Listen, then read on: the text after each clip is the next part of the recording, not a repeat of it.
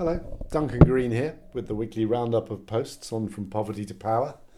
I'm just about to head off for a week's holiday uh, in the West Country and the west of England, so um, fingers crossed it doesn't rain, and it means that you won't be hearing from me for a couple of weeks. But here is the roundup of last week's posts, and um, I'll be back soon. So, first of all, links I liked, the usual Monday start.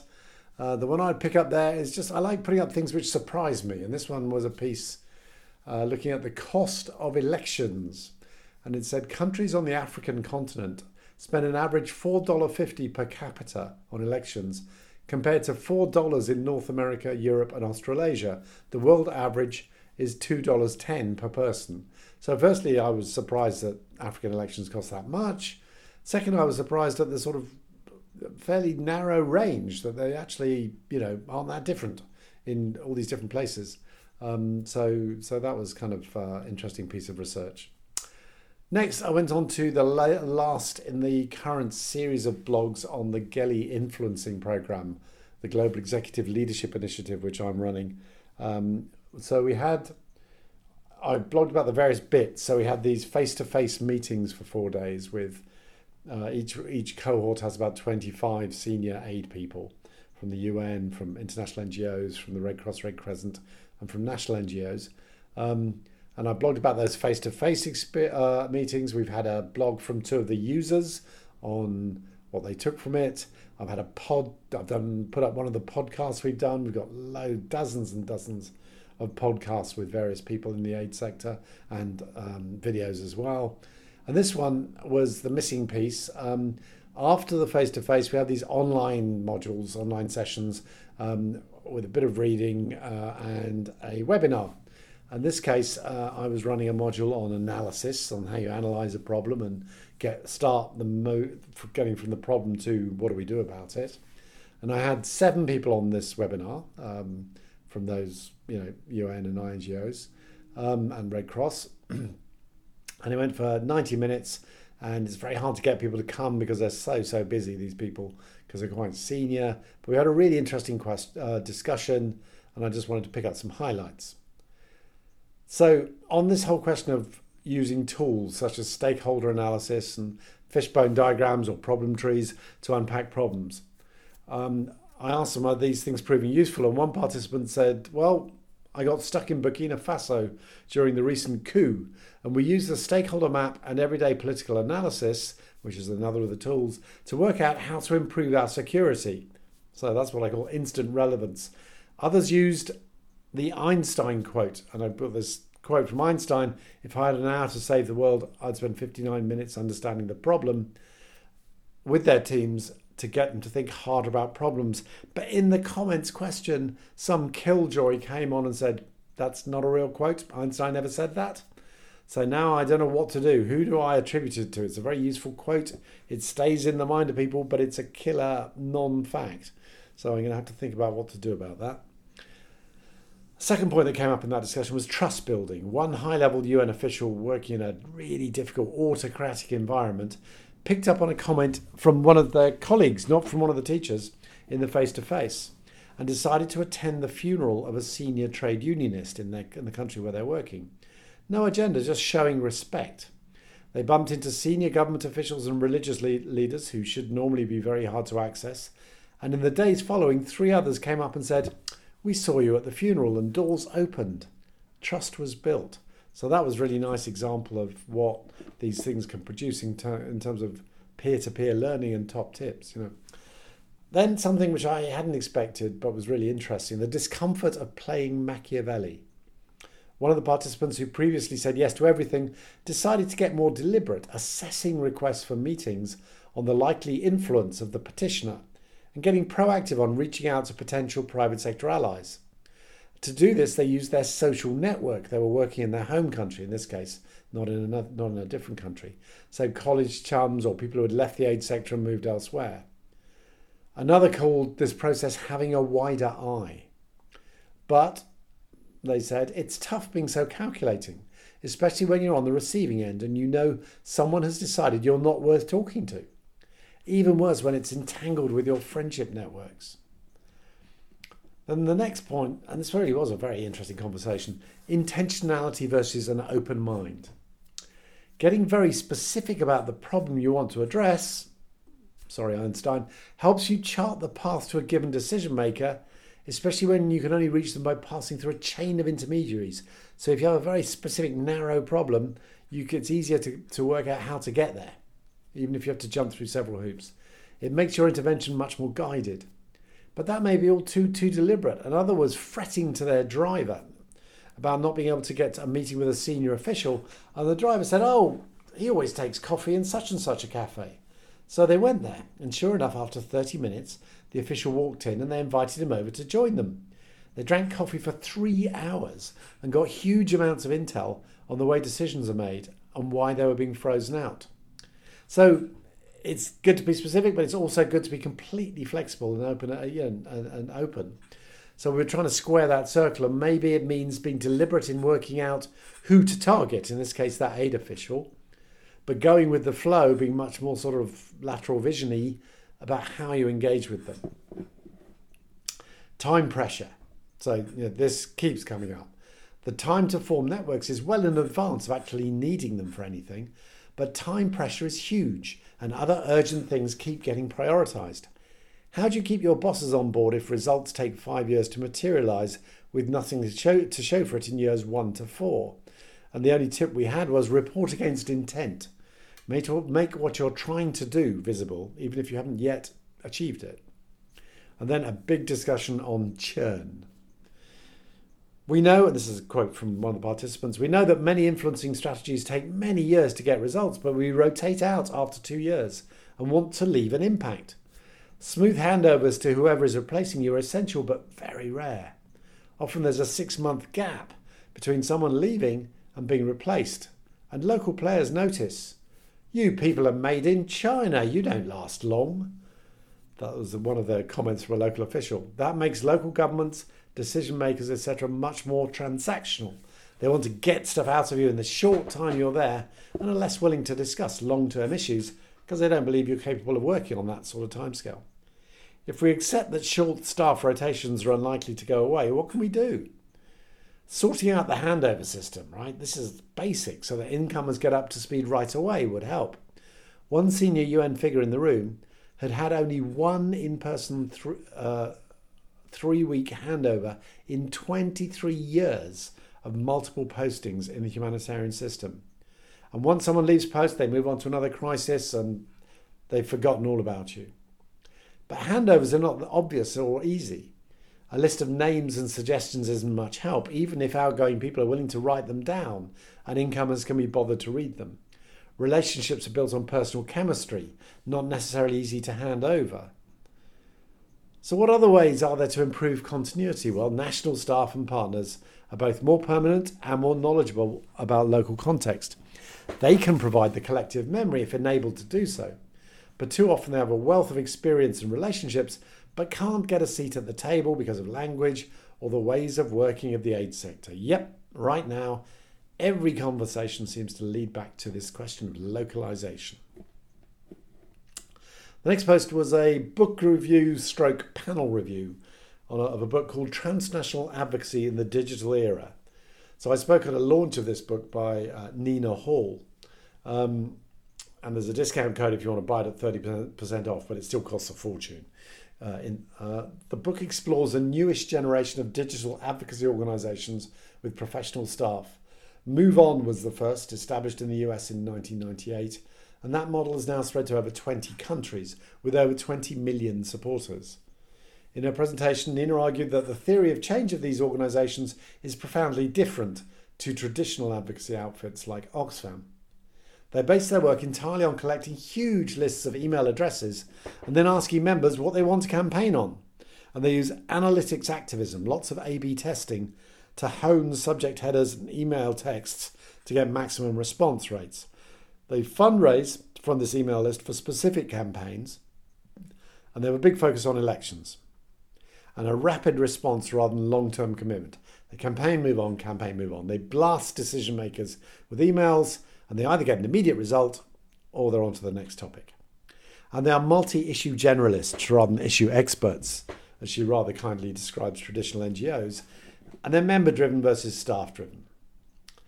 So, the nature of the trans- transnational bit in the book title is interesting. These organisations have national memberships and target nation states, and they tend to avoid coordinated campaigns or directly targeting international institutions, but they do share tactics and tech. And I raised several questions on the panel or in thinking about it afterwards. So, firstly, the theory of change. Is the data analytics matched by political analysis? The other panelist, digital advocacy veteran Nat Wally, explained how on any given UK campaign they work out which MPs matter and who they might listen to and then mobilise their database on that basis. But the underlying theory of change is still bombard the right people with lots of emails and they will change something, policy, behaviours. And there's a lot of assumptions behind that that need exploration. I would. Uh, what's more, there doesn't seem to be any accompanying insider strategy. It's very hard for conventional advocacy organisations to team up in some kind of insider-outsider alliance because of the speed with which these organisations move from one issue to another. Win fast or die, as someone put it. Next question: the Overton window. Because they choose their campaign topic based on response rates, these guys work in the Overton window, which is the, win- the spectrum of ideas on public policy and social issues which are considered acceptable by, for, for general public discussion at any given time. Or maybe just outside nudging something into the window if they think they can quickly bring their membership with them.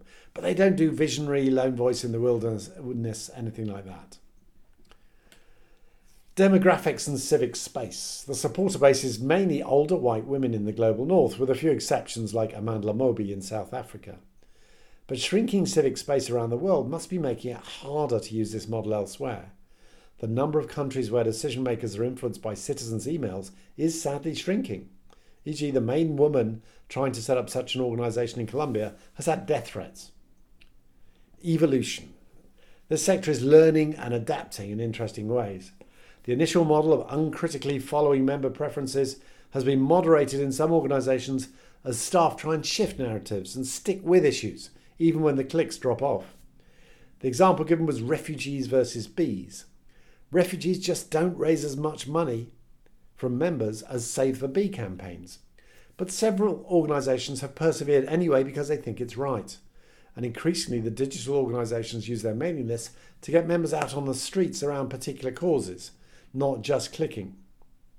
Which leads me to the next point, which is convergence. It feels like part of a more general convergence between digital and traditional advocacy. COVID has forced many of the, of the traditional groups to up their game on digital campaigning, even as the digital advocacy organisations start to think more long term about how change happens. All of them are organising in the flesh protests as well as working online. And is the business model as different as all that. Organisations like Oxfam really ha- rely heavily on member support. It's not usually for a specific campaign, but if we go too far beyond where our donors are at, funding will suffer. So I came away thinking this is a valuable addition to the advocacy ecosystem with its own strengths and weaknesses. Digital advocacy works best in accountable, connected democracies where short term wins are possible. And the challenge for more traditional advocacy organisations is to find ways to join forces combining their long term approach and expertise with the big bangs that digital advocates can provide. And a question I did not get an answer to how do ever tighter privacy laws like GDPR in Europe constrain this approach? For example, by not letting these organisations actually keep emails for long periods of time. I suspect life has got rather harder for them under GDPR. Last post of the week was a, a repost of a, a nice piece on the LSE International Development blog by ID student Henry Whitelaw, agonising about voluntourism. Right? And he drew on his experience with a volunteering program in the Pacific Islands to ask whether voluntourism can facilitate meaningful development. And I just thought it was nicely written and a sort of honest sort of reflection on what this on, on the twos and on the pros and cons of, of this particular kind of thing. As students of development and keen volunteers, we are repeatedly warned of the bogeyman of voluntourism, a vicious creature lurking beneath the well meaning facade of voluntary humanitarian principles, which pulls in unsuspecting students and undermines the good work that the real development practitioners are engaged in. Why can't all bloggers write that well? It's a really nice intro. But what exactly is volunteerism? Well, and is such an industry which is worth over $2.6 billion a year and sees over 1.6 million individuals volunteering every year necessarily a negative thing for international development? Volunteering abroad was something I'd been keen on doing since well before beginning my masters at the LSE. I was all set to take part in a voluntary expedition at the end of my undergrad in 2020, duly fundraising the eye watering sums necessary to fund a project and travel halfway around the world to an island in the Pacific Ocean. The outbreak of COVID 19 postponed all projects operating in the region and closed its borders to foreign entrants until this summer. During the interim, I began my MSc in International Development and Humanitarian Emergencies uh, at the LSE and gradually began to question the ethics surrounding my upcoming volunteering, rescheduled for June to July 2022. Was I actually going to be helpful to the locals? What could I, as a student, bring to the table that they didn't have access to already? What were my own motivations for going?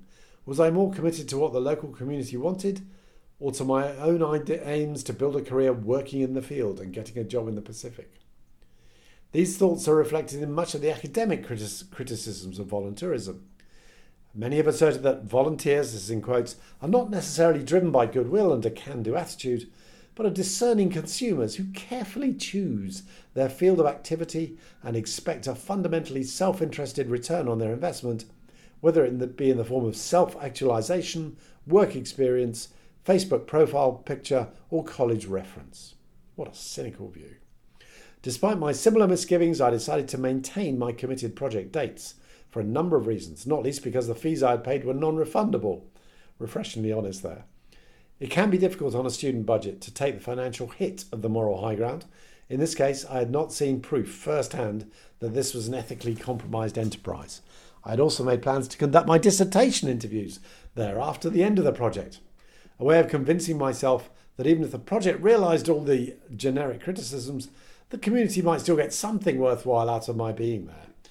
Hmm, a dissertation. Thank you very much. The project followed the model generally used by volunteer programs, bringing a group of around 20 individuals together to deliver a set of project outcomes. The difference from typical volunteer programs, which makes it volunteerism, is the payment for service element. The other volunteers and I had, whether by self funding, fundraising, or university grants, paid for the experience of volunteering. Inexperienced university students are the primary recruits, as it offers a way to see the world and give something back in exchange for a certificate and a useful extra on the CV. Clearly, the students seem to get more. Recruitment for such projects tends to leave out the specifics of what, if any, local needs are being addressed, or even whether such volunteering is actually a good idea. In our case, we weren't told until a few days before our project began, when we were already in country, what we would actually be doing, or even which country we were to be, which village, sorry, we were to be volunteering in. This highlights an inherent manipulation by organisations of local communities within the model of volunteerism. It plays on the poverty of communities by presuming a need for voluntary action, communities' genuine willingness to host foreigners, and engage in cross cultural learning are all these being assumed, and particularly when the community exists in isolated areas, their limited understanding of how such organisations might operate. More often than not, both communities and volunteers are missold on the respective benefits they can gain from their projects, with communities in particular gaining little in the way of long term sustainable benefits. And this is when such projects go to plan. When they are mismanaged and disorganised, they can represent a genuine threat to community livelihoods and their long term development prospects. Our project was split. Half our, half our time was to be spent learning Pacific crafts and traditions, the other half delivering sports development to the village youths. It is clear that we gained more than the village. The project delivery was mismanaged both by the implementing partner, whose employees were invariably late, misinformed, and seemed more interested in poaching impressive athletes for foreign academies than developing local sports, and by higher ups within our organisation who appeared slightly disorganised and uh, similarly disorganised and unwilling to bridge the information gap. Had it been for some, had it not been for some excellent team leaders, the project may, may well have failed to achieve anything. As volunteers, we didn't come away with a sense that anything in the community had been developed. The village rugby pitch, for one, was in a considerably better condition before we ever turned up our irritation at the disorganisation of the project and realizing that we weren't exactly helping anything caused some concern among the community as they worried that our disappointment was directed at them. We tried hard to dispel this as our interactions with the villagers were the highlight of the project. Such cross cultural confusion is an underappreciated negative of inexperienced volunteering. There were many things that we were just simply not aware of which might cause offence, or in anecdotal incidents from other projects by the same implementer, result in volunteers and villagers alike being exiled from their village. As my own experience serves to highlight, if we are to do development properly, in a way that both empowers local communities to achieve their own aims and strengthens trends elsewhere in, de- in development towards localization and accountability, there must be a huge increase in regulation around volunteerism. This must set strict parameters on how voluntary organisations engage with volunteers and communities, especially when both groups have limited experience of development assistance and its many unanticipated effects. The concept behind volunteerism, bringing willing students to meet the development needs of foreign communities, is a sound one, but its implementation needs far more consideration and accountability than is currently in place. So I thought that was quite a thoughtful piece by um, uh, by um, hold on, scrolling back for the name, Henry Whitelaw, I think. Um, yep, Henry Whitelaw. Uh, I would have liked more detail of the disaster stories, I must say, because I do love a good gossip. But otherwise, I think it was a, a very thoughtful sort of um, reflection on this whole issue of volunteerism, which exercises a lot of young people. Anyway, uh, I'm off on holiday. Have a great weekend. Have a great week. And I'll be back in a couple of weeks. Bye.